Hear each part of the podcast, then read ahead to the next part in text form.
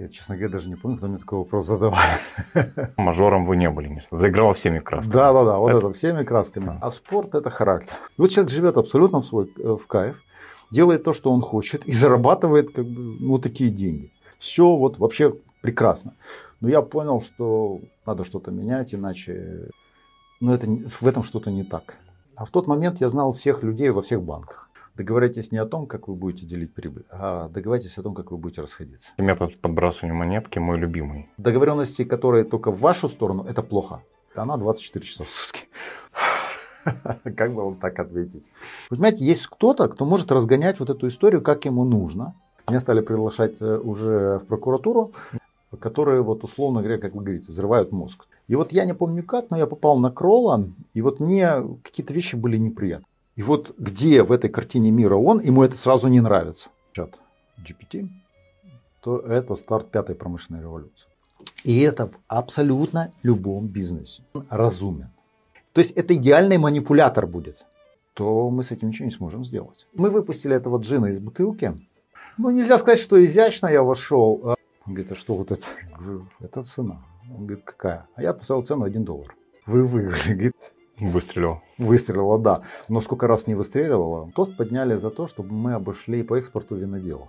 Пять или семь лет назад мы их обошли, и шансов уже догнать нас просто нет. Ну вот вы меня опять так в тупик ставите. Я умею. Да. Дорогие друзья, сегодня у меня в гостях Вячеслав Кунев. Вячеслав, большое спасибо, что вы пришли. Вячеслав для меня это один из самых мудрых и умных людей Молдовы. Благодаря ему я узнал многие вещи, я прошел системное мышление Вячеслава. Благодаря Вячеславу я узнал о существовании книги «Теория Кастроля» Алекса Крова, с которым сейчас довольно близок. Вячеслав, хотел задать первый вопрос, он у меня традиционный, mm-hmm. это про основу, потому что все наши, вся наша жизнь на самом деле закладывается в детстве, еще когда мы очень маленькие, двух, трехлетние. Хотел спросить, э, какие ценности дали вам ваши родители и как это повлияло на вашу жизнь? Я, честно говоря, даже не помню, кто мне такой вопрос задавал. Поэтому мне надо немножко задуматься. Ну, наверное, такие а, основные ценности, э, которые формируют человека. И в данном случае, наверное, самое сильное, что для меня было, это вот у меня отец все время был там большим начальником. Я видел, как он общается с людьми и видел, э, как он относится к ним. И вот я навсегда запомнил, что вне зависимости от своей позиции, роли и так далее, к, э, другим нужно относиться так, как ты хочешь, чтобы относились к тебе. Это, казалось бы, банальные слова, но я это видел на практике, когда человек, который занимает очень высокие посты, ответственный, все равно очень хорошо и качественно общался с человеком любого другого уровня. И я потом многократно убеждался, как это важно.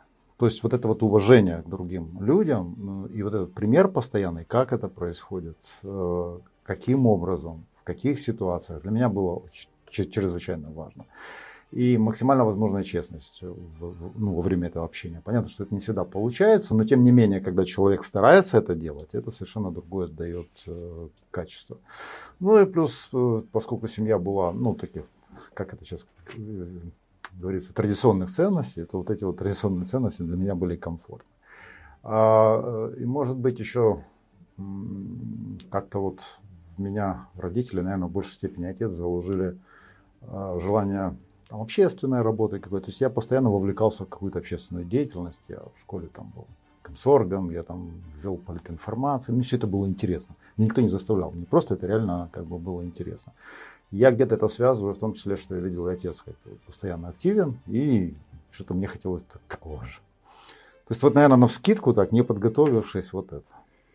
Я так понимаю, учитывая то, что вы рассказали про своего отца, мажором вы не были, несмотря на то, что он был большим начальником. Да наоборот, у меня все было хуже. То есть э, как раз э, если я приходил с какими-то вот такими просьбами, назовем их так, мажористыми, то я серьезно получал от отца. То есть как раз наоборот, он стремился там, чтобы... Моя жизнь не сильно отличалась от жизни других э, подростков, хотя, конечно, бывали какие-то там привилегии, которые там можно там было получить, например, там в более хороший пионерский лагерь поехать. Да, вот это. Но вот в самом пионерском лагере ты, допустим, себя вел точно так же, как все остальные, никаких э, преференций не было. И это тоже дало определенный отпечаток. А тем более потом, когда я, я же уехал отсюда, э, сразу после школы учиться в Москву. И это вообще вообще другая школа. То есть там отец мне не мог помочь в принципе ничем. И когда ты попадаешь э, на первом курсе, у нас в комнате жило 6 человек. 6. Ну, крайне небольшая комната. Я вначале не понимал, как вообще можно 6 э, человек, а потом выяснилось, что просто к концу уже первого курса там осталось 4. Вот в реальности. И это был такой, э, как бы, период выживания. То есть вот кто выживет, тот и выживет. А выжить что означает? Ну, колоссальная нагрузка по учебе, а я еще спортсменом был. И вот ты должен был, а там вот туда, куда я поступил, в Бауманское, ну вот и на ту специальность, куда я поступил, там большая часть группы это были победители разных всесоюзных олимпиад, районных олимпиад. Многие специально готовились к поступлению в этот институт и один год проходили все, фактически весь первый курс проходили. Да? И вот ты туда попадаешь, в своей школе я там тоже участвовал в олимпиадах, считал себя там достаточно продвинутым в физике, математике. А туда попал, и я понял, что я по сравнению с ними там, там, уступаю. И вот выжить в этой среде, когда надо очень много учиться, когда большая конкуренция, когда ты еще занимаешься спортом. А я привык, допустим, ну, я занимался спортом, я там в 10 вечера ложился спать. А там в 12 часов ночи, э, к 12 ночи жизнь начинается, да, а ты спать хочешь, там, еще что-то. Это была такая школа выживания, и там вообще тебе родители ничем не могут помочь. То есть, знаете, я в то время, как бы так, тогда пришел к выводу, что молодой человек должен был пройти либо армию, либо вот такой вариант, когда он куда-то уедет, и вот он пытается выжить. Я понимаю, о чем вы говорите. Я в 15 лет уехал учиться во Львов кинотехникум. И из таких тепличных условий жизнь превратилась сразу же в скажем, показал, заиграл всеми красками. Да, да, да, вот это, это всеми красками. Да, ты вдруг тебя никто прикрыть не может, то есть ты сам за себя отвечаешь и все. Например, у нас э, в комнате, где я жил, два человека были уже после армии. То есть, ну, по, по сравнению с нами, там мы приехали 17-18 нам лет, а им уже где-то там 20-22 года там было, они сразу поступили. И понятно, что вообще другая разница. И они там, ну, такая условная дедовщина, хотя она там была минимальная, но тем не менее, типа, кто вы, кто мы и так далее. И ты попадаешь в это, ты вообще не понимаешь, как это делать, не сталкивался с этим, не видел это со стороны. Это, конечно, было круто.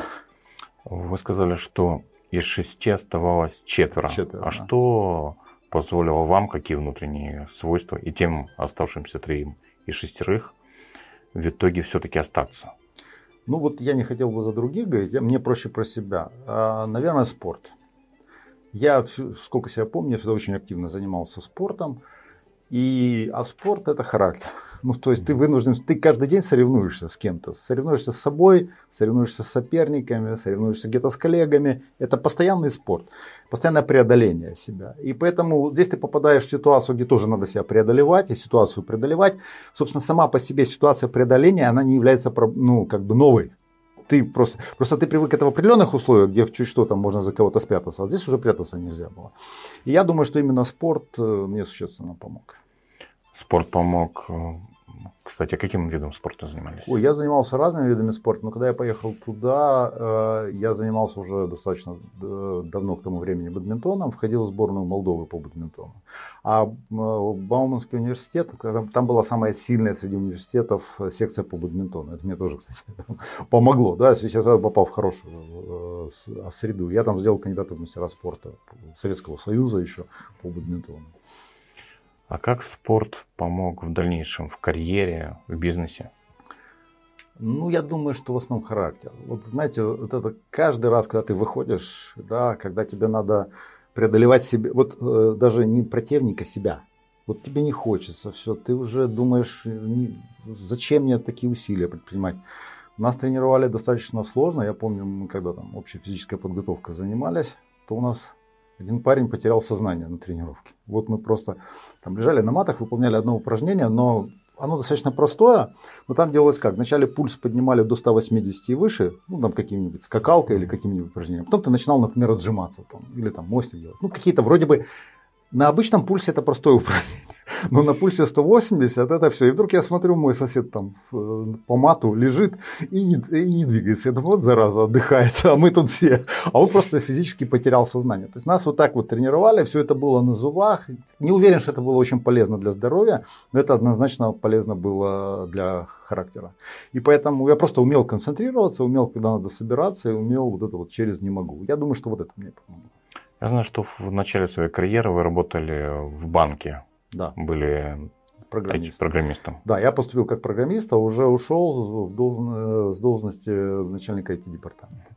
Скажите, а насколько пришлось себя преодолевать, когда вы с безопасного насиженного места, где делали определенную карьеру, ушли на вольные хлеба? А, здесь скорее надо говорить о том, почему я к этому пришел. А, в принципе, первый, я где, 91-92 ну, год, когда я попал в банк. И мне было вначале безумно интересно, потому что когда мы пришли, программ никаких толком в банке не было, ничего. Я покупал первые компьютеры, мы писали первые программы сами. Все. Это было безумно интересно. Но где-то уже, вот начиная с 97 -го года, стало не очень интересно. А вот условно 98-99 я просто стал засыпать после обеда на работе. Ну, то есть не было уже развития. Уже было понятно, что ты будешь делать сегодня, завтра, послезавтра. У меня были какие-то идеи, как это все переделать, но они банку по большому счету были неинтересны. Я не говорю, что это хорошо или плохо. Ну, руководству банка на тот момент это все было неинтересно. А я приходил после обеда и мне хотелось спать. И я как-то так, мне это не понравилось. Вот. А в тот момент очень много объявлялось программ о возможности поехать постажироваться в Соединенных Штатах. Я подал на одну из таких программ, просто туда поехал. И в 2000 году я поехал на 6, э, нет, на 4 месяца я поехал в Соединенные Штаты. Там программа была такая, 3 месяца стажировки в университете, а потом один э, месяц я там в банке стажировался, в американском банке. И вот что меня там безумно поразило, ну, мне там повезло познакомиться с интересными людьми. Они говорят, давай мы тебе покажем, что такое малый бизнес э, в Америке. И вот меня показывают малый бизнес. Я приведу только пару примеров. Еще раз, это малый бизнес, это не крупный, это не средний, это малый бизнес. Значит, первый бизнес, который меня поразил, большой ангар. Там работает два человека. Собственно, владелец и бухгалтер. Бухгалтер потом такой приходящий. Парень чем занимается? Он скупает забытые вещи в железнодорожных компаниях, а потом знает, кому их перепродавать. И вот он один. Вот огромный ангар. И вот он этим работает, и он говорит, ну у меня оборот где-то там пару миллионов долларов в год. Вот 2000 год. Вы слышите от человека, который вот в бизнесе два человека и пару миллионов долларов в год оборот. Притом за этим ангаром у него такая маленькая площадочка, на которой он в свободное от работы время собирает старые машины. В частности, он Виллис, э, вот этот внедорожник американский, на котором в войне, Второй мировой войне участвовал, вот он такой себя реставрирует. И вот человек живет абсолютно в свой э, в кайф делает то, что он хочет, и зарабатывает как бы, ну, такие деньги. Потом мы едем в другой. Э, компания торгует запчастями, ну, у них разборка, разборка автомобилей. И мне говорят, это главный инвестор в наш местный университет. Ну, еще раз, разборка автомобилей, да, я прихожу, какой-то старый компьютер, такое очень пошарпанное помещение и так далее. Я говорю, а у вас какой оборот? Они говорят, 15 миллионов. Я говорю, сколько вы отдаете в университет? Ну, они говорят, в год от полумиллиона до миллиона семейный бизнес.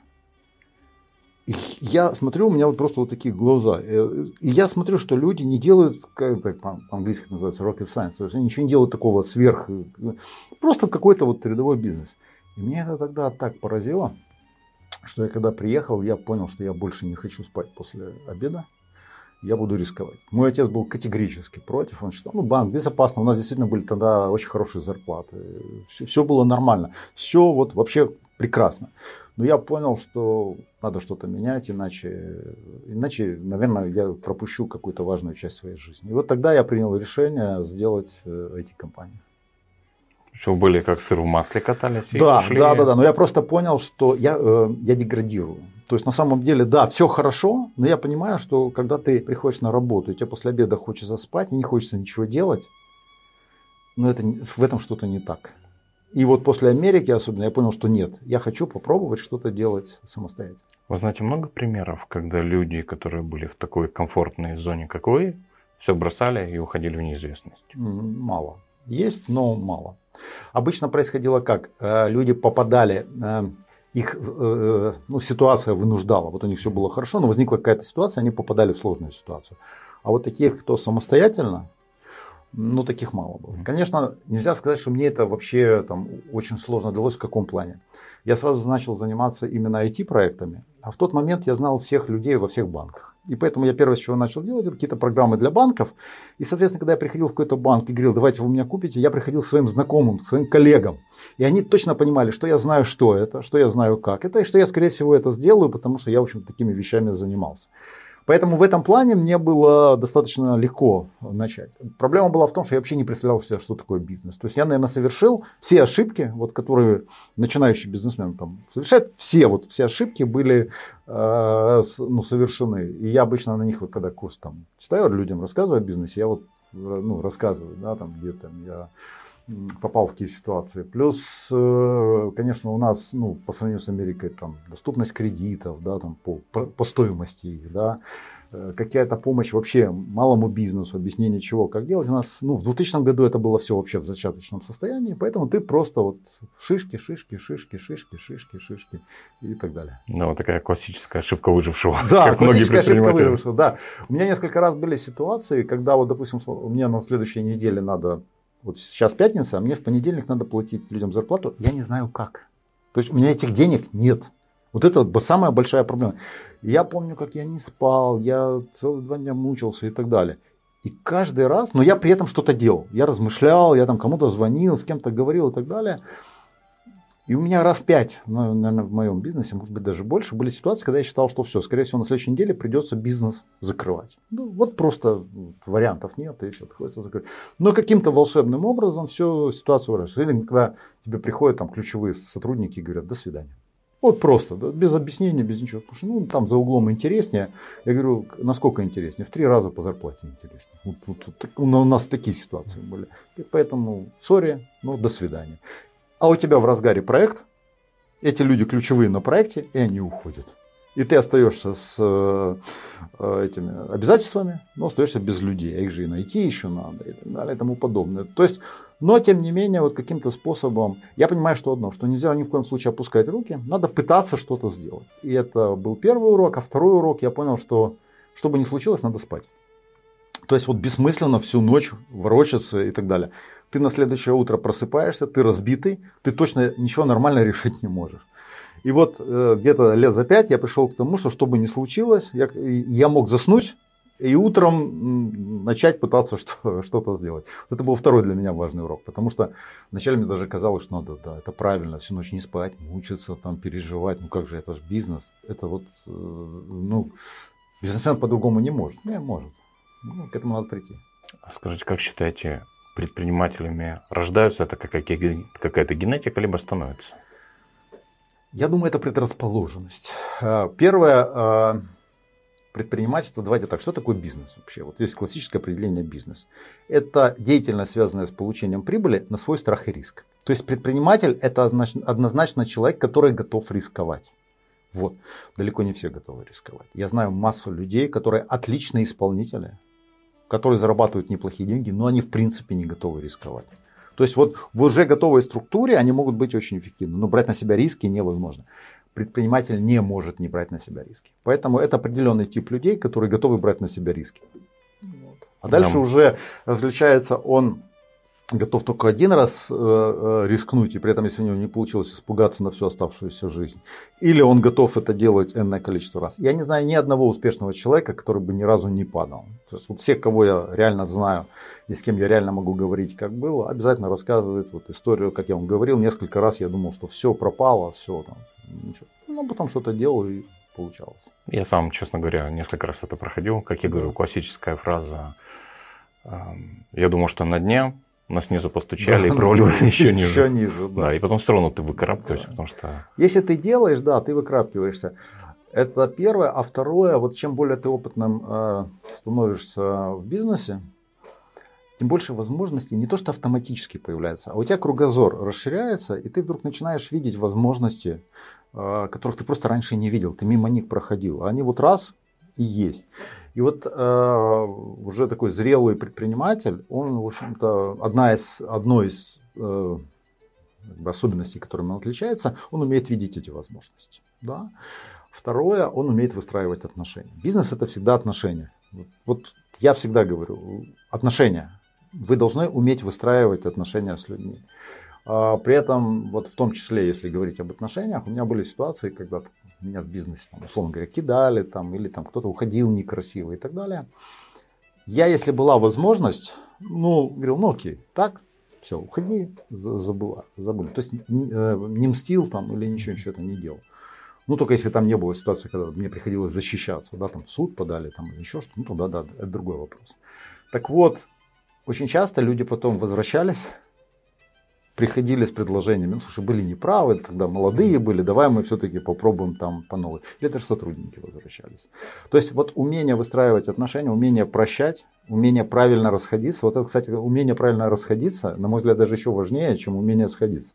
Э, когда мы там начинаем совместно что-то делать, мы же все в каких-то ожиданиях, что у нас все будет хорошо, там такой все будет замечательно. Период. Да, такой конфетно-букетный период. А потом начинается все серьезно. И вот когда надо делить, особенно делить долги, а кто за что отвечает, это, конечно, сложнейший период. А, и, и мало кто через это спокойно и нормально проходит. Вот лично у меня там буквально считанные, там, я знаю, единицы случаев, когда люди нормально расходились. Это очень сложно.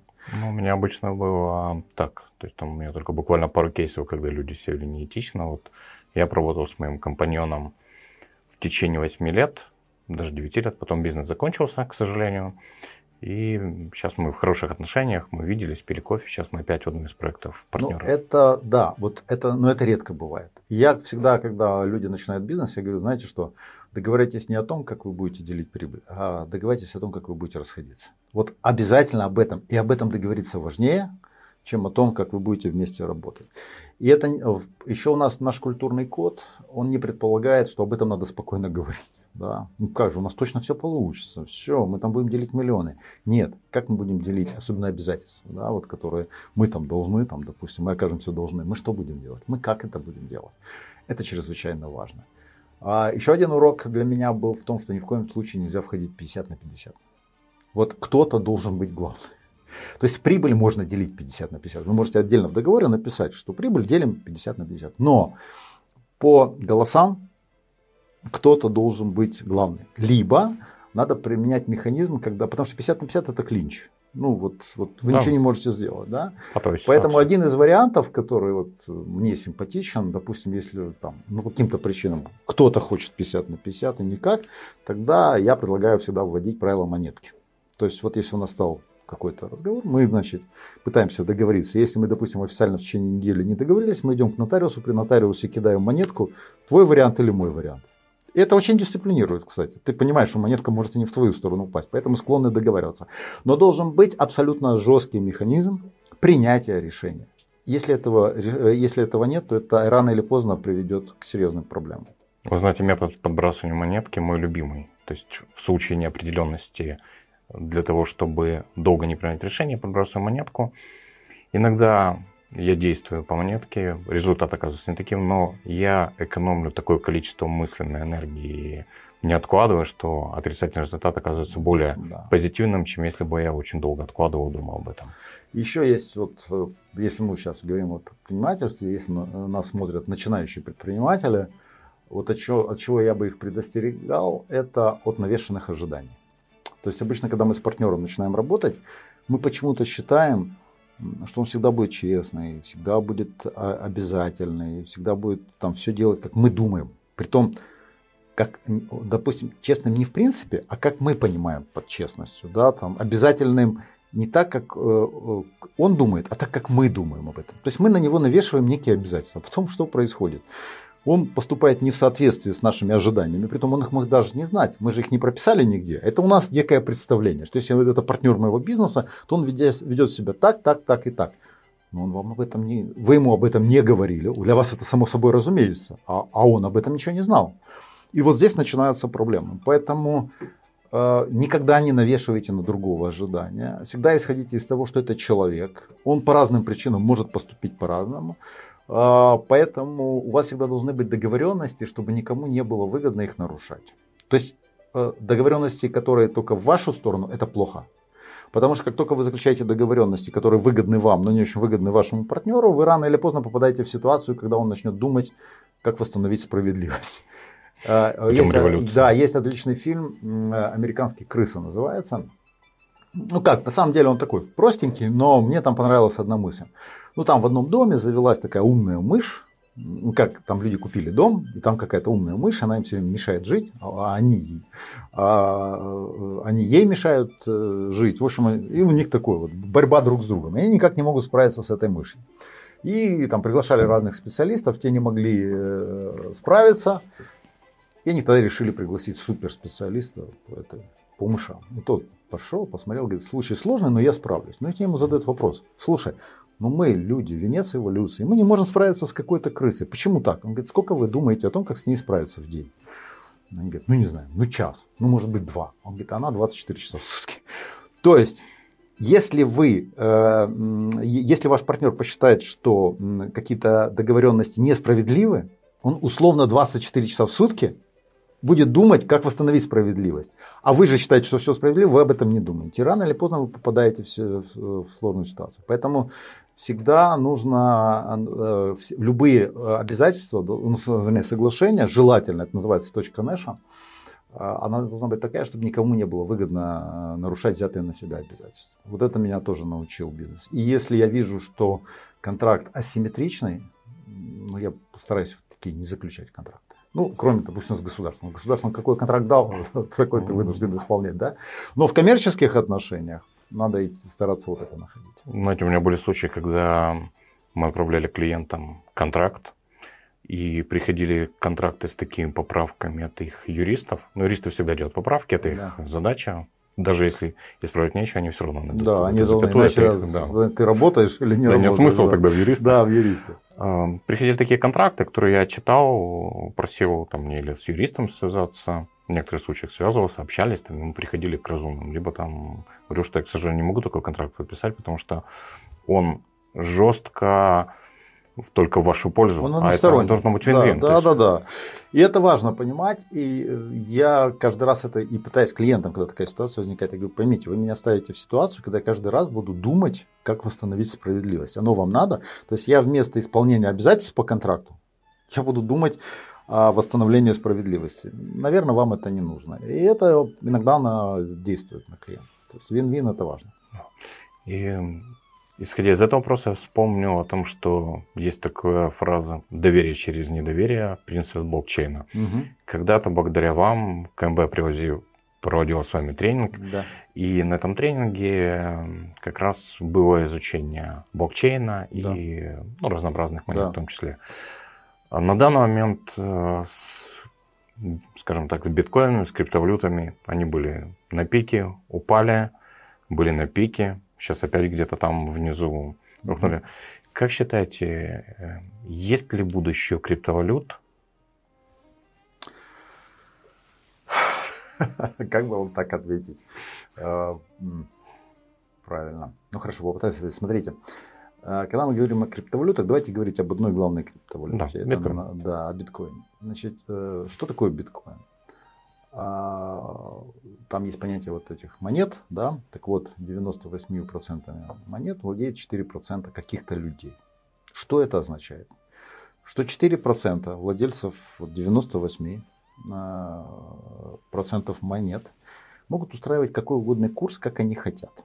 Вот они хотят, сегодня это будет тысяча. Они хотят, они могут сделать и 100 тысяч. То есть, понимаете, это не какие-то фундаментальные э, причины, там, спрос предложения, там, какая-то рыночность. Нет, это они делают. То есть, понимаете, есть кто-то, кто может разгонять вот эту историю, как ему нужно, и выкачивать деньги у всех остальных, которым говорят, ну смотрите, вот он же порос, растет, купи сейчас, и он будет еще, купи сейчас, и будет еще, а потом он упал, ну все, упал, давай ты продашь хоть что-то заработаешь, да, понимаете? То есть система, которая так работает, ну, это, это пирамида Понца. То есть вас, э, ну, какую-то большую массу людей раскручивают на деньги. Поэтому сама технология блокчейна, она прекрасная. Но вот ее реализации могут быть очень э, деструктивными. Вот, например, э, был э, где-то год 16-17, был расцвет ICO, так называемых, Initial Coin Offers, это способ э, сбора денег под какие-то проекты с использованием э, вот, э, крипто всяких механизмов. Так вот, 99,9 в периоде, все эти проценты, это были попытки собрать деньги и кинуть те, кто вложил. 99 в периоде абсолютное большинство собирали деньги и не собирались ничего делать. Понимаете? Поэтому э, я в криптовалюты в их нынешнем виде не верю.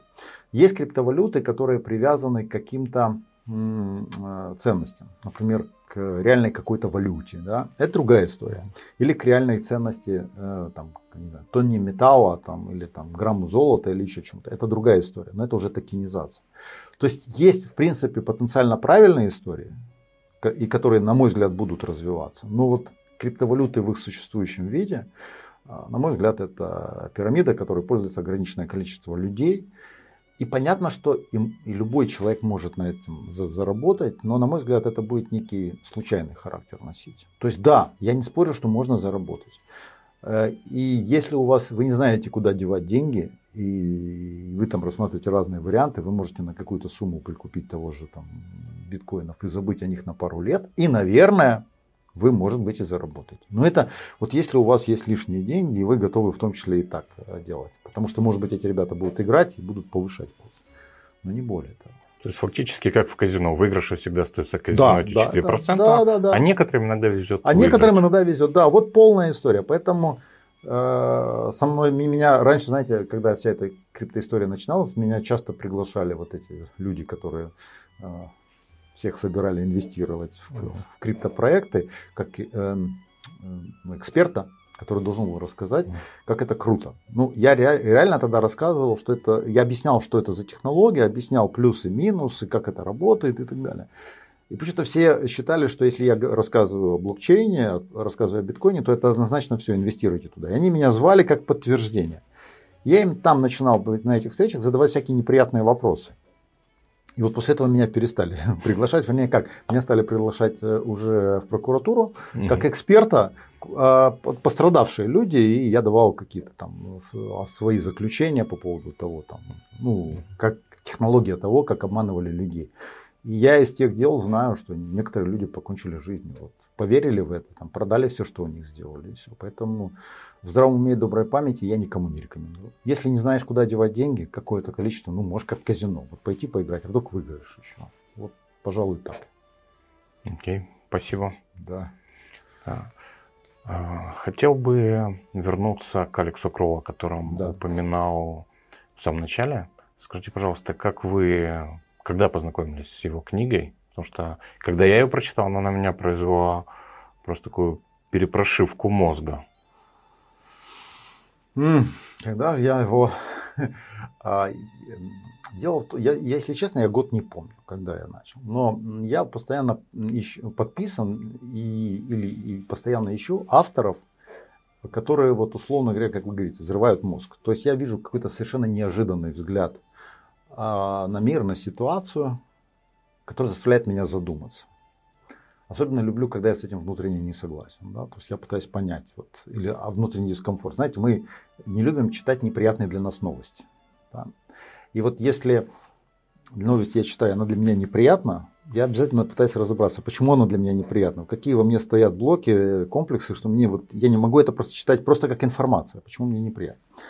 И вот я не помню как, но я попал на Кролла, и вот мне какие-то вещи были неприятны. Мне стало интересно разобраться, почему это неприятно. И я начал читать, а вы же знаете его манеру.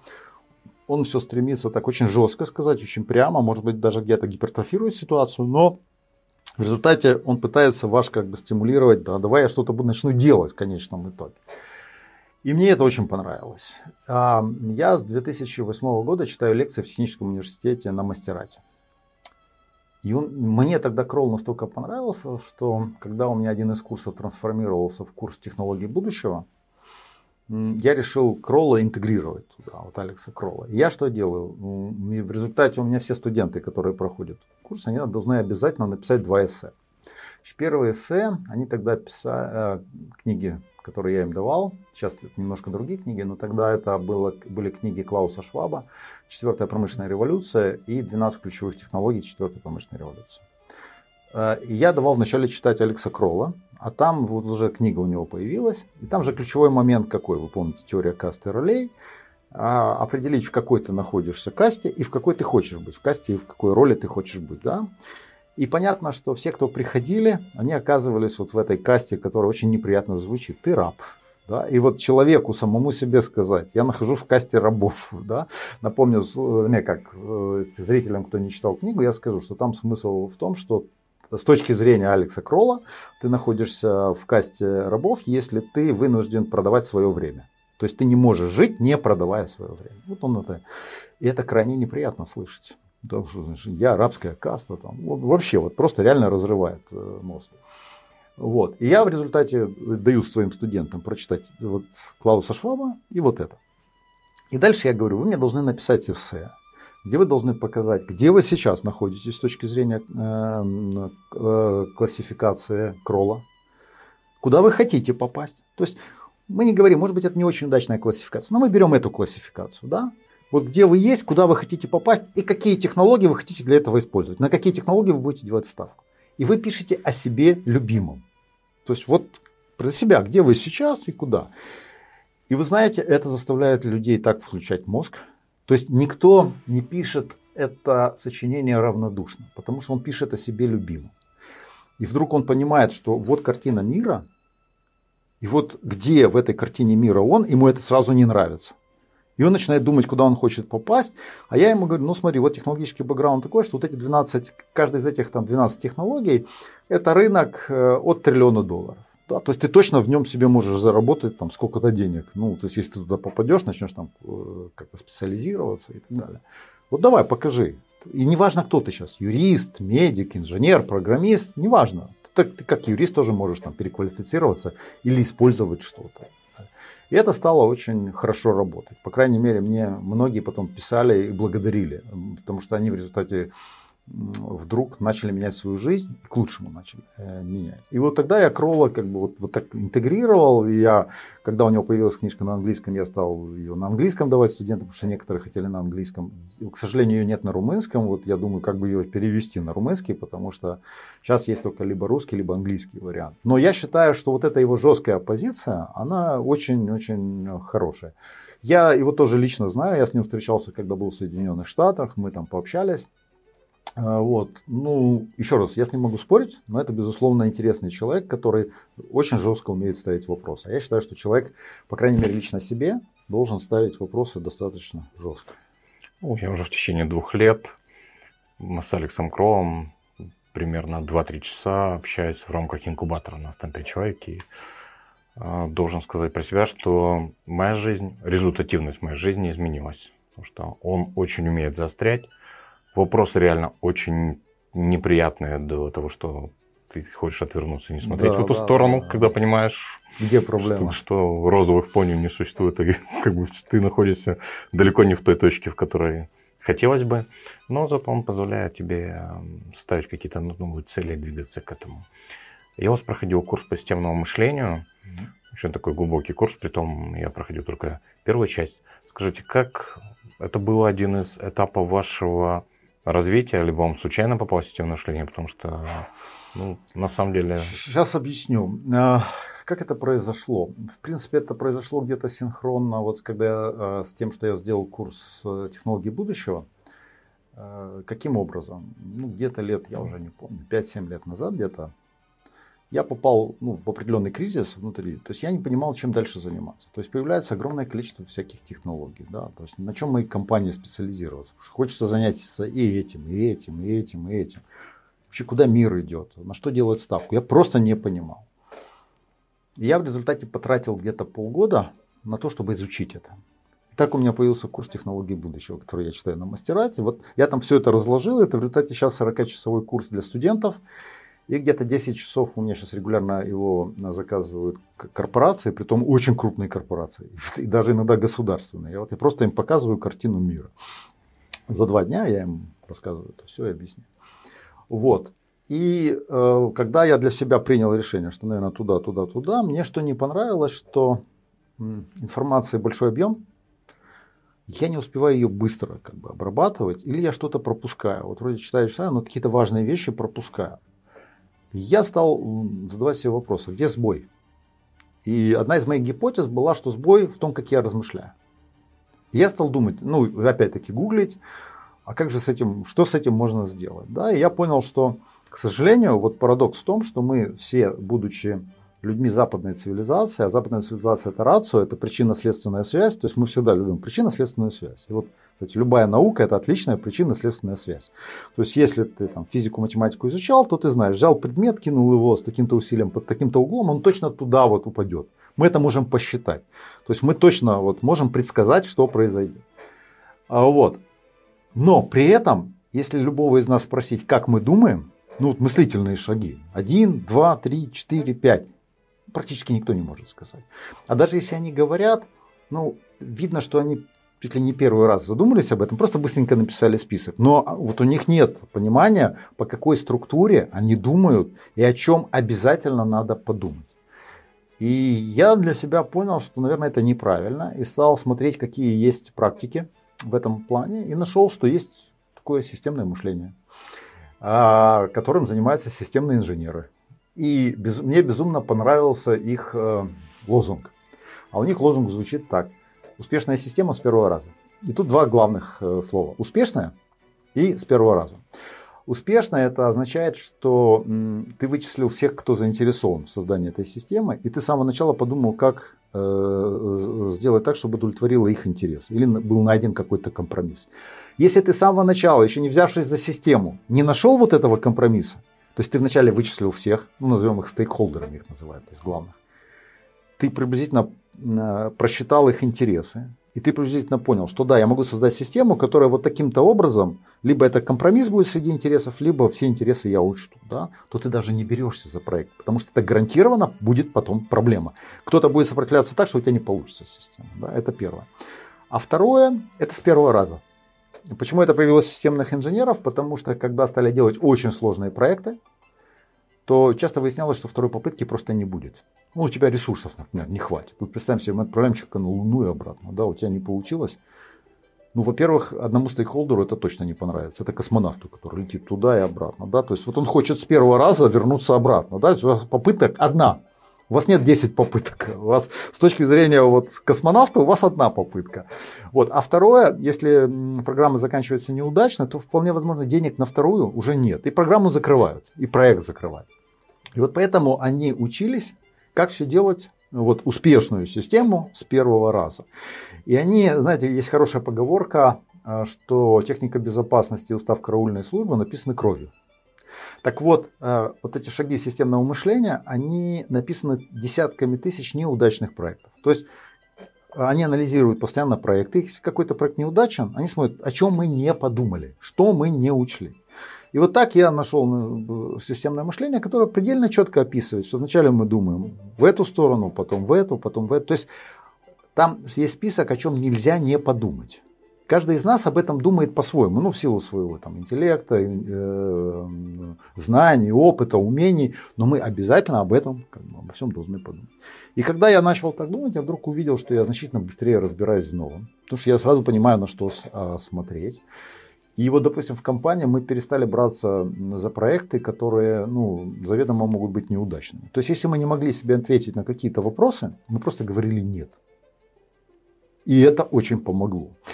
И, э, когда у тебя нет четкого понимания, вот я чувствую, что с этим проектом что-то не так, но не можешь сказать, что не так, ты иногда говоришь, ну ладно, попробую, там разберусь. А вот нет, вот я сейчас не позволяю это делать с компанией. Если мы не можем себе ответить на вот ну, очень узкий список вопросов, все, мы даже дальше не идем. Вот. И вот я в результате стал преподавать курс системного мышления в университете. А, почему? Потому что я вдруг понял, что это надо очень тщательно изучить, у нас же всегда не хватает времени. И чтобы себя поставить в какие-то рамки, я пошел э, в университете к руководителю факультета и говорю, это где-то было в начале весны, я говорю, я готов осенью начать читать курс по системному мышлению. Нет, хорошо, давай. И я понял, что уже отступать некуда, и я за полгода очень подготовил качественный курс, все выучил, насколько, ну, ну, я реально хорошо подготовился. Вот, и я вот уже пять лет читаю этот курс системного мышления. Вот я в своей школе, там у меня уже почти самый высокий уровень. Э, там предыдущий был мастер, а сейчас реформатор. То есть реформатор это тот, кто не просто владеет э, мышлением, но он начинает благодаря этим навыкам менять мир вокруг себя. Ну, там есть такая классификация. Вот я был на конференции два месяца назад, и по итогам докладов, и что я сделал за год, они мне вот присвоили такое. Вот, и я считаю, что это очень важно, э, на навык сейчас для любого человека, который занимается бизнесом или создает системы, неважно. Вот я бы это вообще сделал как обязательную дисциплину в университете, вот на первом курсе. Вот просто первый курс. Я вообще не понимаю, как можно учиться уже. Для меня непонятно, как можно учиться, если ты вот этим навыком не владеешь. И у нас, кстати, очень большой интерес, потому что вот я читаю на мастерате, это один раз в год. И два раза в год у меня мой а, личный курс, вот следующее будет в сентябре. И каждый раз у меня набирается полная группа, то есть люди, при том самые разные люди, просто исполнители в каком-то бизнесе, собственники бизнеса, топ-менеджеры бизнеса. Астролог был, женщина-астролог пришла, но она говорит, да, я хочу вот тоже об астрологии, но думать вот по системным уровням. Архитекторы были, художники были, учителя были. Вот, вот самый вот такой диапазон э, огромный. И вот. рекламщики. А? Рекламщики. И рекламщики. Нет, говорю, я когда читаю, кто там люди, я просто понимаю, что приходят разные люди. И что мне нравится, я вот уже второй курс подряд, я провожу в конце анкетирование. Ну, анонимное при том анкетирование. Uh-huh мне очень важно, ну, что скажут люди. Им это полезно, оказалось не полезно, потому что курс длится 8 недель, и я сразу прошу, чтобы с первой недели начинали это использовать в своей профессиональной деятельности. Потому что я даю материал так, что вот просто на следующий день вот эти знания ты уже можешь там использовать.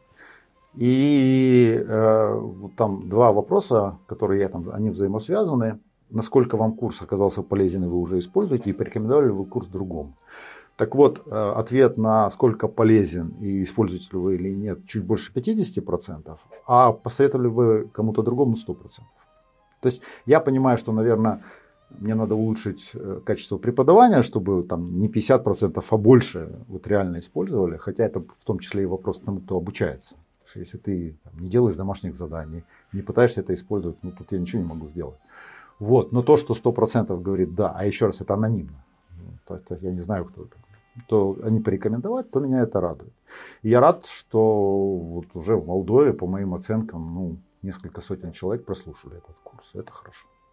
Знаете, в один из э, тех спикеров, кого любят приглашать КМБ, и обычно такие очень масштабные мероприятия, в Теквиле, угу. два из них, на которых я был, э, то, которое было несколько месяцев назад, оно было посвящено искусственному интеллекту. Да. Тогда вы, конечно, всех напугали. Скажите, а, насколько искусственный интеллект, учитывая, что он может писать программы, может оказать э, угрозу для ваших сотрудников, программистов? Насколько может количество их сократиться? Что вот Алекс Кроу тоже, он там использовал и писал там какие-то для себя программы, там это все приходилось да. докручивать. И на ваш взгляд, движемся мы к сингулярности, угрожает ли нам искусственный интеллект, либо это все-таки еще один из инструментов, и терминатор не пойдет искать своих жертв? Ну, давайте немножко порассуждаем на эту Во-первых, я считаю, что 30 ноября 2022 года, когда появился чат GPT, то это старт пятой промышленной революции. То есть вот это, когда э, технология искусственного интеллекта вышла на уровень вот этих генеративных э, моделей искусственного интеллекта, когда стал кардинально меняться мир. Мы выпустили джина из бутылки. И это надо предельно четко понимать. И этот джин, который, на мой взгляд, в ближайшие несколько лет будет принципиально менять всю ситуацию. Когда мы говорим об угрозах, э, на мой взгляд, для каждого из нас лично и для бизнеса ситуация выглядит так. Либо мы начинаем это использовать и резко повышаем собственную эффективность эффективность своего бизнеса, либо, условно говоря, максимум через год вы вдруг не будете понимать, что происходит. Вроде бы компания за углом занимается тем же, что делаете вы, но она каким-то неведомым способом делает все в разы быстрее, или в разы качественнее, или в разы интереснее. И вот, эм, вот это самое страшное. Потому что вначале кажется, ну все говорят, толком ничего не происходит. Но сейчас идет накопление знаний, умений, навыков. Вот мы, допустим, там уже в компании до 50% времени тратим либо на использование сервисов искусственного интеллекта, либо на изучение новых. И там создание чего-то на базе этого. И как только мы получим необходимый уровень квалификации, знаний и умений, будут происходить какие-то лавинообразные изменения. И это в абсолютно любом бизнесе. Вот без исключения от абсолютно любого. И тогда вы, условно говоря, через полгода-год просыпаетесь и понимаете, что люди разделились на два класса. Те, кто это использует, и они в разы эффективнее, и те, кто не использует. И вот что они будут делать. Это первый срез программы. Поэтому я не представляю себе, что делать дальше. И вот, кстати, тут э, конференция, о которой мы говорили, мы ее специально провели для чего? Чтобы показать людям на конкретных примерах. Мы же там, если вы помните эту конференцию, там просто каждый раз вот конкретный пример. Да. Вот. И если вы помните, там минимальная эффективность была умножить на 3 в 3 раза, а максимальная, ну, гипотетическая, в 100 раз. Вот от 3 до 100 раз эффективность по разным направлениям. Но это же безумная эффективность. А, да, единственное там было исключение, когда я вам показывал Copilot для программистов, да, я сказал, что реально э, повысилась эффективность программистов у меня в компании на 20%, те, кто использует. Но давайте так, если мы возьмем там, даже если там возьмем зарплату 1000 евро, да, то есть вы за 20 долларов в месяц, это стоит вот этот Copilot, вы повышаете эффективность на 200, вам программист еще 200 долларов зарабатывает. Ну, вы понимаете, какая, э, ну, это, это очень серьезно. А это сейчас на 20%. К концу года я уверен, что это будет 50, 60, ну и, и далее процентов. То есть на это надо обязательно обращать внимание. А, и вот мы тогда сразу после этого сделали курс для бизнеса. Э, искусственный интеллект для бизнеса. Опять-таки я использую свою любимую модель. Хочешь что-то изучить лучше, начни это преподавать. И мы начали, сделали курс для бизнеса, где мы вот начали преподавать. Он длился месяц, и там две компании меня поразили, которые уже через две недели начала курса начали делать э, разные вещи, использовать те сервисы, которые мы им предлагали, и кратно улучшать эффективность, но не в маркетинге. Там. Либо они стали делать кратно больше, либо кратно лучше либо кратно дешевле. Вот, вот, вот, это просто, еще курс не закончился, а компании уже делали. У нас в результате были на последнем занятии, ну, как бы выпускное занятие, там те, кто хотели, показывали, а, что у них получилось. И вот компании выступают, я сам сидел с открытым ртом, когда ребята сказали, что они за месяц сделали. То есть я даже не ожидал. Они нам показали сервисы искусственного интеллекта, которых мы даже не знали, они нашли их. Потому что их сейчас несколько тысяч, да, ты не можешь всех посмотреть. И вот я увидел, что это реально работает. И нам после этого к нам обратился USAID, американцы, проект FTA, и мы сейчас заключаем с ними контракт на 10 таких курсов. Мы каждый месяц, наша команда, не я, наша команда будет читать вот такой курс.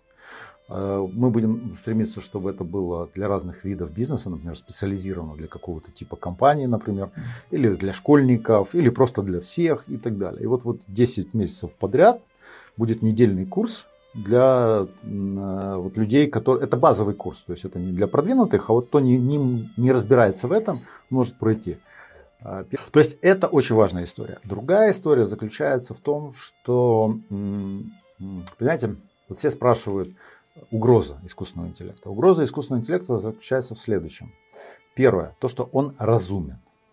Вот а, когда мы говорим разумен, неразумен, вопрос, а что такое разумный, да, что такое разум? Есть теория разума, которая предельно четко говорит, вот объект, с которым вы взаимодействуете, он разумный или неразумный? А, значит, разумным считается объект, который, если он взаимодействует с вами, он вначале создает себе модель вас, как человек, когнитивную модель, и взаимодействует с вами, исходя из предполагаемой вашей когнитивной модели. Так вот, э, если э, в декабре прошлого года разум чата GPT оценивался как 7-летнего ребенка, то уже сейчас это 15-летний. То есть к концу Либертап. года это будет уже половозрелый такой, нормальный. А что будет дальше, не знаем. Это означает, что искусственный интеллект начинает с вами общаться, учитывая ваш, условно говоря, психологический профиль.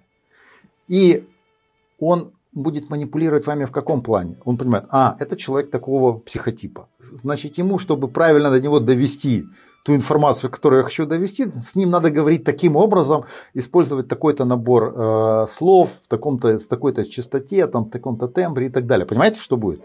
То есть это идеальный манипулятор будет. Просто идеальный манипулятор. Он будет все лучше, лучше, лучше, лучше и лучше. И в какой-то момент, вот вы какой бы вопрос ни задали, вас по большому счету можно будет привести к восприятию того ответа, который вам, вернее, какой бы вопрос ни задали, вас можно подвести к восприятию такого ответа, который нужен, чтобы вы его восприняли. Вот это вот одна э, серьезная вещь. А, нужно при этом понимать, что у искусственного интеллекта пока нет воли. То есть, что такое нет воли? Он не может поменять задачу. То есть, вот ему сказали играть в шахматы, вот он даже не знает, что такое покер, и никогда не скажет, нет, все, надоели шахматы, играю в покер. У него пока этого нет.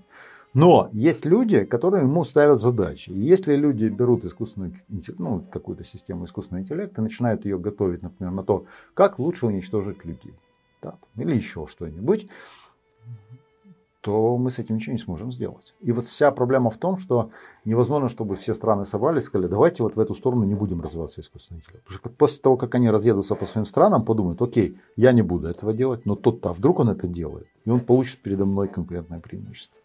То есть мы выпустили этого джина из бутылки. Я пока не знаю, чем это закончится. Но это, безусловно, большой очень риск. Безусловно, об этом надо говорить и думать.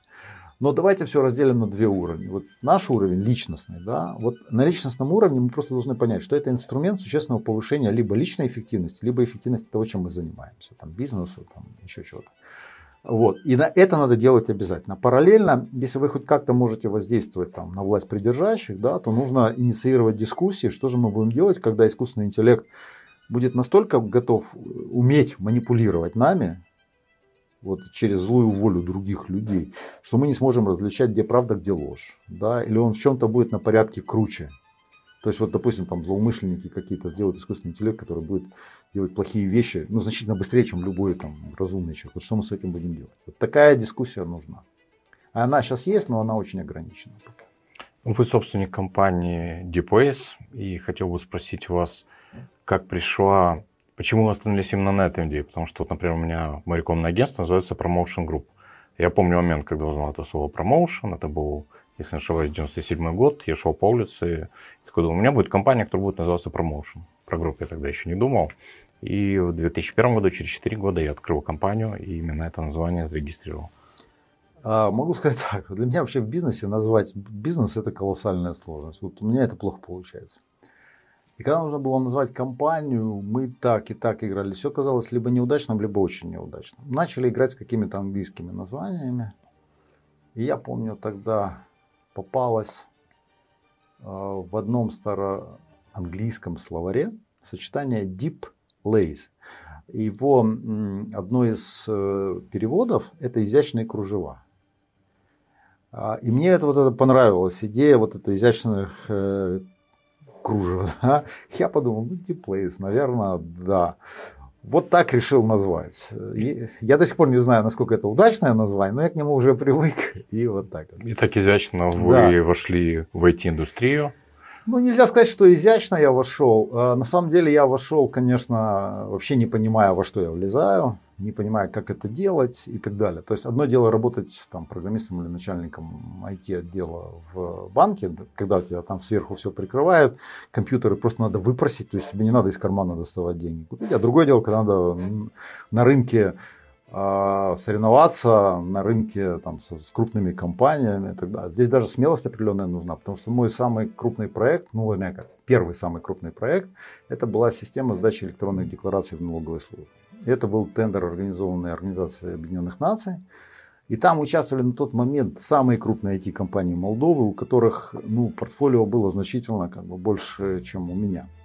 Мне все говорили, куда ты лезешь, там шансов вообще нет. Но поскольку это был тендер Организации Объединенных Наций, и там принимали решение, я подумал, что если у меня классное предложение, то, скорее всего, шансы есть. И там а, была не минимальная или там какая-то, не, не столько цена была, там где-то 60% оценки или даже 70%. Это было качество технического предложения, команды и так далее. Я посчитал, что у меня шансы есть. У нас была очень хорошая идея, красивая, как это сделать. Мы выиграли. И тогда никто не верил. У меня партнеры не верили. Вообще никто не верил, что мы это выиграем. Вот я полгода занимался подготовкой к этому тендеру, написанию и так далее. Сейчас я понимаю, насколько это вообще мне просто повезло. А при этом иногда приходилось даже вообще играть в другие вещи. Я тоже, ну, не, э, вот с той же Организацией Объединенных Наций был интересный момент, когда они объявили тендер на создание сайта. А, вот. И я понимал, что у меня вообще ну, нет э, шансов, ну, как бы по большому счету нет шансов выиграть, потому что там у меня на тот момент компания сделала 3-4 сайта, а там были компании, которые сделали 100 сайтов. Но мне очень хотелось. Мне все говорят, нет смысла лезть, ну, просто с нашим портфолио мы не вылезем. Я говорю, нет, давайте. И мы сделали предложение. сделали предложение. Ну, неплохое, я считаю, предложение. Я говорю, у нас один минус был, все, всего было 4 работы. У кого-то там было, ну, 50, допустим, 4 и 50. И мы туда сделали предложение, тут звонок оттуда, говорит, так и так, с вами хотят, хочет поговорить один чиновник. И вот чиновник меня вызывает в кабинет, говорит, это ваше предложение? Я говорю, да. Он говорит, а что вот это? Я говорю, это цена. Он говорит, какая? А я поставил цену 1 доллар. Он говорит, это что за цена? Я говорю, понимаете, я вам честно скажу, что мне очень хочу выиграть этот тендер, сделать для вас, потому что вы имя. Если я буду другим говорить, что это я такого сделал, для такого клиента сделал, то мне легче будет продавать. Э, У вас сайт несложный, то есть я понимаю, что для меня убытки, естественно, при такой цене, но я как бы э, выиграю. Он говорит, э, он так на меня посмотрел, говорит, ну хорошо, да, вы выиграли. Говорит, но я один доллар. А, он говорит, а почему, не, а, почему тогда не ноль? Я говорю, а я прочитал ваши правила, вы не имеете права ничего брать ноль. Вы не можете. Контракт на ноль не может быть. Это рассматривается как взятка, то все. Он так на меня посмотрел, посмеялся, говорит, ну ладно, не ноль, 100 долларов, но это, говорит, все равно в разы дешевле, чем все остальные. И вот так я получил контракт. Да? То есть вот я сейчас понимаю, что где-то вот просто везло, да, там вот ты вот так вот шел, пробовал, могло получиться, могло не получиться. Вот. Но вот это вот предприниматель, мне кажется, ни один предприниматель не готов ко всем этим ситуациям. Он в какой-то момент чувствует, вот либо ты так поступаешь, либо ты не так поступаешь. И вот ты поступаешь, а потом хоп, и получилось. Выстрелил. Выстрелила, да. Но сколько раз не выстреливала, об этом, знаете, мы предп... ошибка выжившего, мы предпочитаем об этом не говорить. Вот. Но если предприниматель регулярно делает усилия, а предприниматель э, заключается с тем, что он не, вот, кстати, он пришел домой, он же не может отключить мозг и не думать. Он там что-то думает, смотрит, потом хоп, идея, попробовали, хоп, идея, попробовали, хоп, идея, попробовала. И он, как правило, не боится потерять. Ну как, для него это неприятная ситуация, но он понимает, что потери это неизбежно. Вот все нормальные предприниматели, они четко понимают, что какие-то потери, они, ты никуда от этих не денешься. И ты поэтому ты фиксируешь эти убытки, ты рефлексируешь, почему ты, где ты что-то не учел, но ты спокойно как бы идешь дальше, списывая это на убытки. А вы президент IT-ассоциации Республики да. Молдова. Да. Хотел спросить такой общий вопрос. Когда ассоциация создавалась, были ли вы один из ее основателей, как стали президентом, соответственно. И у нас в рекламе, например, это такой акулий рынок, иногда пираний рынок. А как обстоит ситуация у IT-компаний? То есть у них такой более голубой океан, дружеские дельфины плавают. Ну, знаете, формально мы организовали ассоциацию в 2006 году. Это были очень красивые масштабные мероприятия. Нет, это год. все было настолько а, очень скромно, очень-очень скромно. До этого было две или три попытки создания ассоциации. В части я участвовал, в части я не участвовал. Но на самом деле всегда было сложно договориться. И вот несмотря на то, что в 2006 году там а, были поданы документы, тогда оно еще было тоже не, не очень получалось. А вот в 2008 году мы собрались и наконец э, приняли решение, давайте попробуем что-то делать. Не только там на бумаге, а попробуем что-то делать. И, собственно, основная идея была какая? Что мы тогда себе успокаивали себя чем? Что у каждого есть какая-то доля пирога на этом рынке. Наша задача не забрать у соседа долю, а увеличить диаметр этого, размер этого пирога. Да? И типа сохранение доли, все равно ты зарабатывать начинаешь больше. Потому что на тот момент уже накопилось очень много каких-то общих проблем, которые в одиночку уже не получалось э, решать. Вот. И там короткое время был один человек, он ну, возглавлял ассоциацию, потом возглавил я. я ее вот с перерывом, по в два года до сих пор возглавляю, но думаю, что уже дальше надо уже заканчивать эту историю. Вот. Э, и мы тогда сделали эту ассоциацию. На нас обратил внимание USAID. Они помогали тогда отраслям. И мы, было, мы были одна из тех отраслей, которым они помогали. А их помощь это в том числе и финансирование ассоциаций, деятельности ассоциации. Они нам начали давать небольшие деньги, ну, чтобы просто мы могли хоть как-то функционировать, снять себе помещение, нанять людей, которые этим будут заниматься и так далее. Вот. И мы начали делать очень быстро, мы начали показывать, знаете, самое главное, мы умели договариваться. Вот э, я знаю, что в многих ассоциациях это очень сложно, но мы находили, умели договариваться, и у нас даже в уставе было прописано, что мы все должны решать консенсусом. А что такое консенсус? Это не большинство голосов. Консенсус – это когда мы в конечном итоге все согласны с этим решением. Сто процентов. Да, но имеется в виду 100% не всех членов ассоциации, у нас есть борт, ну то есть uh-huh. это выбранные директора на один год. Да? И вот мы когда принимаем решение, мы всегда старались находить, то есть вот вариант большинством голосов это плохой вариант. Это означает, что кто-то точно будет недоволен. Поэтому иногда мы откладывали какие-то решения и пытались найти все-таки формулировки или решения, при котором все были согласны. Потому что у нас основная задача это была сделать рынок цивилизованным, увеличить размер этого рынка и так далее. И там, то есть мы на самом деле друг с другом практически не сталкивались. Притом нужно понять, что в ассоциацию вошли только те, кто готовы были в это инвестировать свое время и деньги. Мы же еще платили взносы, и мы тратили на это деньги, и нам никто за это ничего не платил.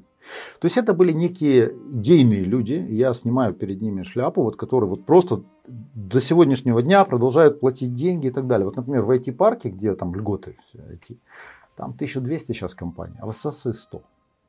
И когда ты вот с другими, там, условными 1100 говоришь, ну, вступите в ассоциацию. Ну, смотрите, мы же делаем полезное для всех дело, мы там помогаем развить рынок. Они говорят, ну, вы молодцы, вы же для всех делаете. Ну, вот и делаете. У вас, наверное, есть время. А, мы, этим воспользуемся. Вот реально мне вот так отвечают. И это, конечно, как бы грустно. Поэтому те, кто вошли, они, у них было желание э, договариваться. И вот мы учились договариваться. Притом там вначале были ситуации, когда там кто-то подходил и просил от имени ассоциации написать там какую-то кляузу в правительство на другую компанию. Вот мы-то сразу все говорим, нет, вот этого не будет. И к нам начали присматриваться вот, различные доноры, сказать, слушайте, у вас нормальная ассоциация, с вами, в принципе, может, можно работать. И вот есть два проекта, которыми я безумно горжусь. И они сделаны... Никто не верил вообще, что это возможно. Первое – это Теквилл. Теквилл, это вы знаете, центр подготовки, переподготовки кадров, он там на Жкановке, где технический университет. И это первый проект, во-первых, частно-государственного партнерства. То есть мы взяли недостроенный корпус у технического университета, там была только а, коробка, и вот сделали этот центр. И в нас поверили американцы и выделили там прямых и непрямых инвестиций 4 миллиона долларов. Вообще никто не верил, что А, они нам их выделят, и б, что мы это построим, и что мы это запустим, и что мы это сделали. И очень долгое время, я не знаю, как сейчас, но вот долгое время, когда он был, это был лучший подобный центр в радиусе тысячи километров. Вот просто. Вот реально, вот, потому как он, по эффективности его работы ничего не было. Сейчас, кстати, вот как бы мини-теквиллы, они открыты э, в Бельцах, Камрате, Кагуле и в. То есть вот это сейчас уже региональная сеть. Наша идея, чтобы во всех региональных университетах тоже такое было. Да? И это был колоссальный скачок вообще для всей IT-индустрии. Ну, потому что вдруг появилось вот что-то такое, где можно вот нормально готовить кадры, где там зал большой был, можно проводить любые мероприятия и так далее. А второе, это вот это э, единый налог для, для IT-компаний 7%. Это вообще история, в которую вообще не верил никто, что она получится. А, потому что у нас на тот момент самая большая проблема была, что в IT-отрасли большинство зарплат платили ну так, серую. Серую, черную, все. То есть их не показывали. Потому что зарплаты были большие, платить с них большие налоги как бы было не очень. Там были льготы на тот момент, но эти льготы были такие, что, условно говоря, ты там на один лей ошибся, к тебе может прийти налоговая, сказать, ну ты здесь ошибся в начислении на один лей, значит возвращай все льготы, которые ты получил до этого обратно, и еще стопроцентный штраф. И, соответственно, многие компании не хотели это браться, потому что ты понимаешь, что, ну не дай бог, у тебя бухгалтер на один лей там, нашел ошибку, налоговая это может трактовать как то, что ты должен вернуть. Вот, это нам не нравилось, и мы когда считали, э, тогда министр информационного развития был господин Филипп, мы там с ним долго дискутировали, кстати, э, мы тогда ввели перед ним, но он это поддержал. У нас было такое понятие, как завтрак министра. То есть э, раз в месяц э, я приходил, до этого был, по-моему, господин Олейник министром. Я приходил как член, э, президент ассоциации. И мы без протокола, ну имеется в виду, что значит без протокола, без предварительной повестки, мы обсуждали какие-то вопросы, вот, проблемы отрасли. Ну, мы вот говорили, я говорю, вот есть такая проблема, такая. И мы спокойно говорили, он говорил, ну, например, вот это можно сделать, это нет, здесь письмо напишите, и мы это решим и так далее. Это, кстати, очень хорошая форма. Это европейская форма взаимодействия с и отраслевых министерств. Я жалею, что сейчас эту практику не используют. Я считаю, что так должно быть. То есть там министр ежемесячно встречается с представителями отраслевых ассоциаций. Вот. И мы тогда обсуждали с Филиппа, и я говорю, смотрите, мы провели анализ, а, в регионе вот если привести налог с оборота, то у нас был самый высокий налог с оборота среди IT-компаний. У нас, по-моему, было 15%. У украинцев, по-моему, было, я не помню, вот могу ошибиться, что-то в районе 11, но я помню, что у румын было 8. И тогда родилась идея сделать такую систему налогообложения для IT-отрасли, при которой у нас всегда на 1% пункт меньше, чем в регионе. И тогда появилась цифра 7. И вот мы стали там, готовить это законодательство и так далее. Никто не верил, все сопротивлялись. Министерство финансов первое стало на дыбы, сказало, это невозможно, потому что это невозможно и так далее. Но мы этим занимались три года, и в конечном итоге мы единственная отрасль в Молдове, которая за все года независимости получила не льготы, вот это важно понять, а индивидуальный режим налогообложения. Это принципиальная разница. У нас нет льгот, у нас индивидуальный режим налогообложения. Я помню, когда в 2008 году мы вот так уже ассоциация начала работать, я помню, мы э, один из тост, ну, тост подняли за то, чтобы мы обошли по экспорту виноделов. Ну, потому что, да, это казалось какая-то недостижимая величина, чтобы мы их обошли. Я не помню, уже 5 или 7 лет назад мы их обошли, и шансов уже догнать нас просто нет. То есть мы вот так вот растем, и постоянно а, а, растет экспортный потенциал Молдовы ну, в IT-отрасли. То есть мы доказали, что правильная налоговая политика для отдельно взятой отрасли, она дает просто кратный рост результатов. И на мой взгляд, такая политика налоговая должна быть для каждой отрасли своя. То есть где-то это может быть 7%, где-то это может быть 5%, где-то может быть как-то по-другому. Но надо, единая политика, она хороша в взрослой экономике, большой взрослой экономике. А в такой развивающейся экономике, как наша, все-таки вот такие варианты, они просто показывают реально кратный рост. И мы сейчас по всем вот показателям роста, мы ведущая отрасль IT э, в Молдове. Поэтому мы доказали, что мы умеем сотрудничать, мы умеем договариваться. А, какие бы ни были сложные ситуации, за все время у нас, может быть, были одна или две кризисные ситуации. Это нормально. Любая ассоциация, это организм, он растет, там есть какие-то интересы. Тем более, что у нас, у нас на самом деле не совсем типичная ассоциация, потому что у нас одновременно и очень крупные IT-компании, uh-huh. и местные небольшие IT-компании, и телекоммуникации. А в, в развитых странах это три разные ассоциации, потому что у них разные интересы. А у нас эти компании вместе, и мы находим общий язык и договариваемся. И я считаю, что это очень большое достижение для Молдовы в том числе, потому что мы показали модель, как можно. Да. И мы очень эффективно лоббируем интересы всей отрасли с э, государством. То есть мы там, там были проблемы и как приглашать специалистов снаружи, и в кодексе труда там имеется в виду название специальности. То есть огромное количество таких каких-то бюрократических вещей. И когда ты выстроил нормальное взаимодействие, когда тебя уже знают, знаешь, что нормальная ассоциация, что с тобой можно нормально говорить, это очень важно. Вот. Так что я считаю, что мы построили, пожалуй, ну, если не самую лучшую, то одну из лучших вот, э, ассоциаций которые эффективно лоббируют интересы, и это показало, дало результат для всей страны. То есть не для отдельно взятой компании или еще кого-то. Это реально дало э, для всей страны. Вот этот, э, наверное, этот пример надо использовать. Да, здорово, вызывает да. уважение. А, яблочко от яблоньки недалеко падает. Я знаю, что ваша дочка работает с вами. Хотели бы, чтобы ваши дети тоже продолжили то, чем занимаетесь вы в Нет, я хочу, чтобы дети занялись тем, чем, от чего они кайфуют. Вот у меня сын, например, кайфует э, действительно от программирования. Вот он сейчас будет учиться в 12 классе, но это уже крепкий джуниор. Вот, вот тут uh-huh. хороший, хороший программист. То есть я точно знаю, что если он сейчас вдруг по каким-то причинам не захочет учиться, он спокойно найдет себе работу, и он гарантированно себя будет обеспечивать. Но он у меня уже третий год ходит ко мне uh-huh. после школы.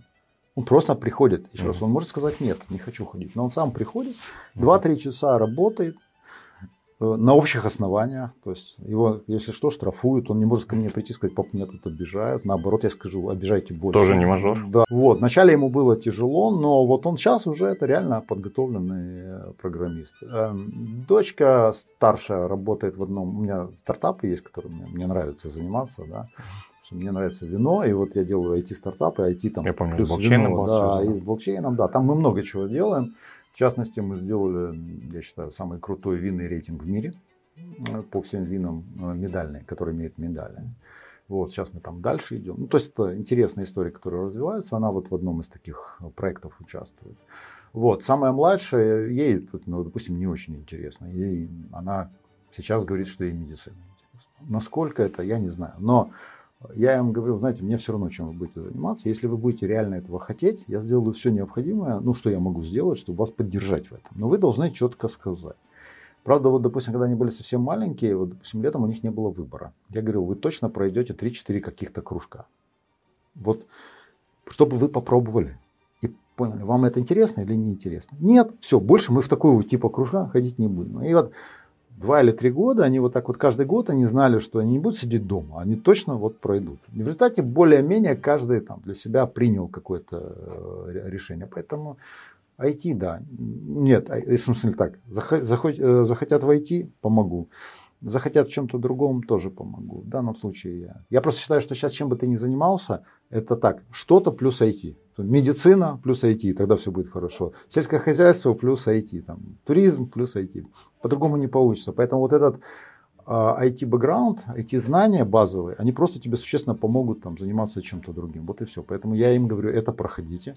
Они все вынуждены были пройти курс моего системного мышления. Я говорю, мозги, хотите, вам нравится, вам это не нравится. Вы должны пройти и думать по-другому.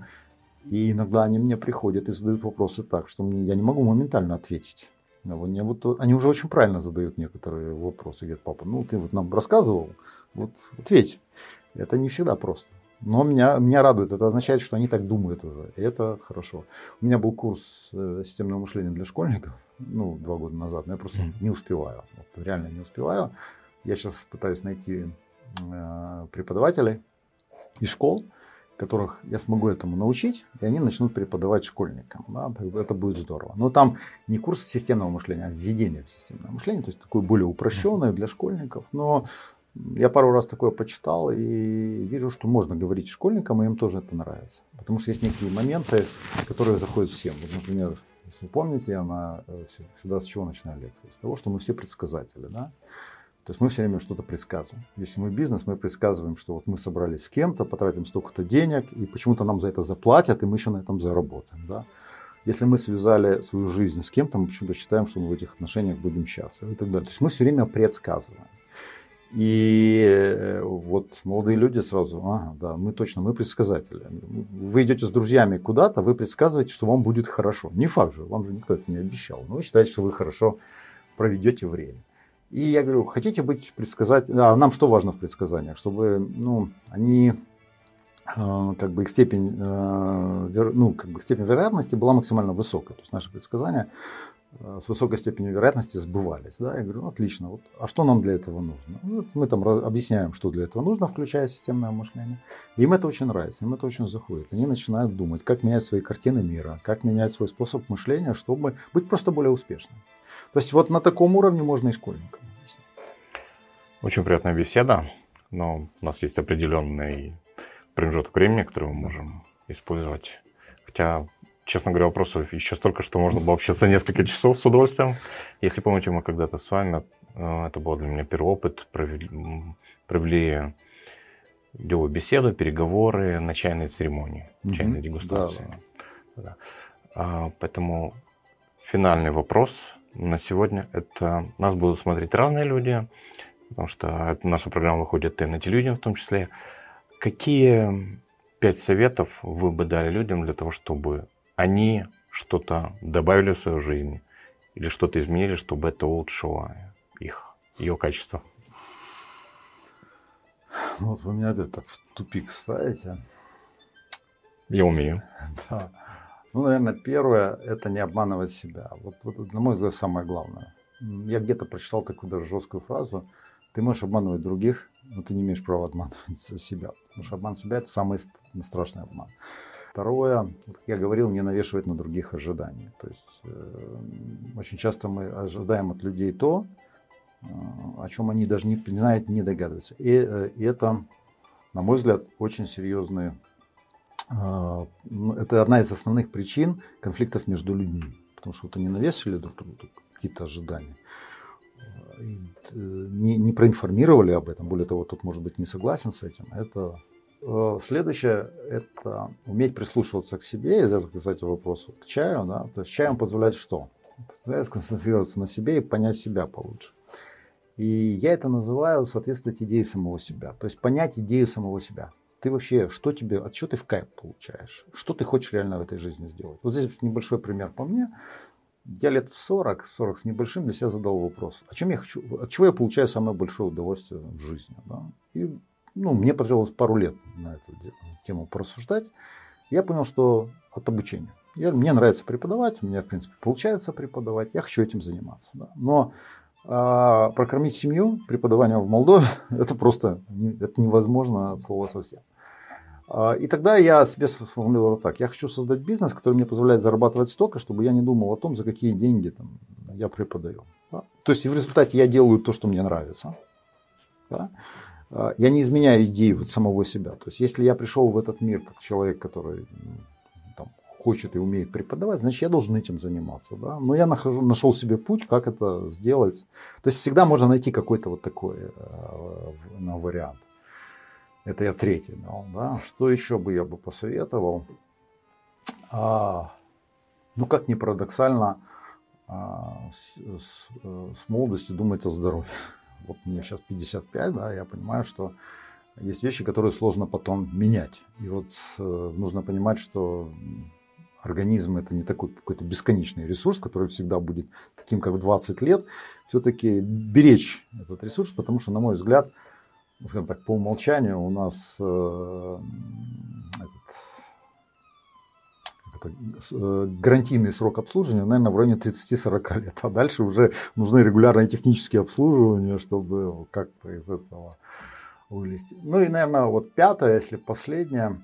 А, вот у меня недавно вернулся один знакомый из Испании. Ой, не Испании, извините, Мексики. Вот что он говорит – там все люди делают с удовольствием. Вот они работают, они смеются, они обсуждаются, они все на позитиве. То есть они, что бы ни произошло, они пытаются найти в этом некий позитив. И это, на мой взгляд, это очень важно. То есть не, э, стакан всегда может быть наполовину полон, наполовину пуст. Будьте оптимистами, потому что это совершенно другой взгляд на мир. И вы в результате видите возможности, и у вас что-то получается. А если негатив, ну это, конечно, вы против себя работаете.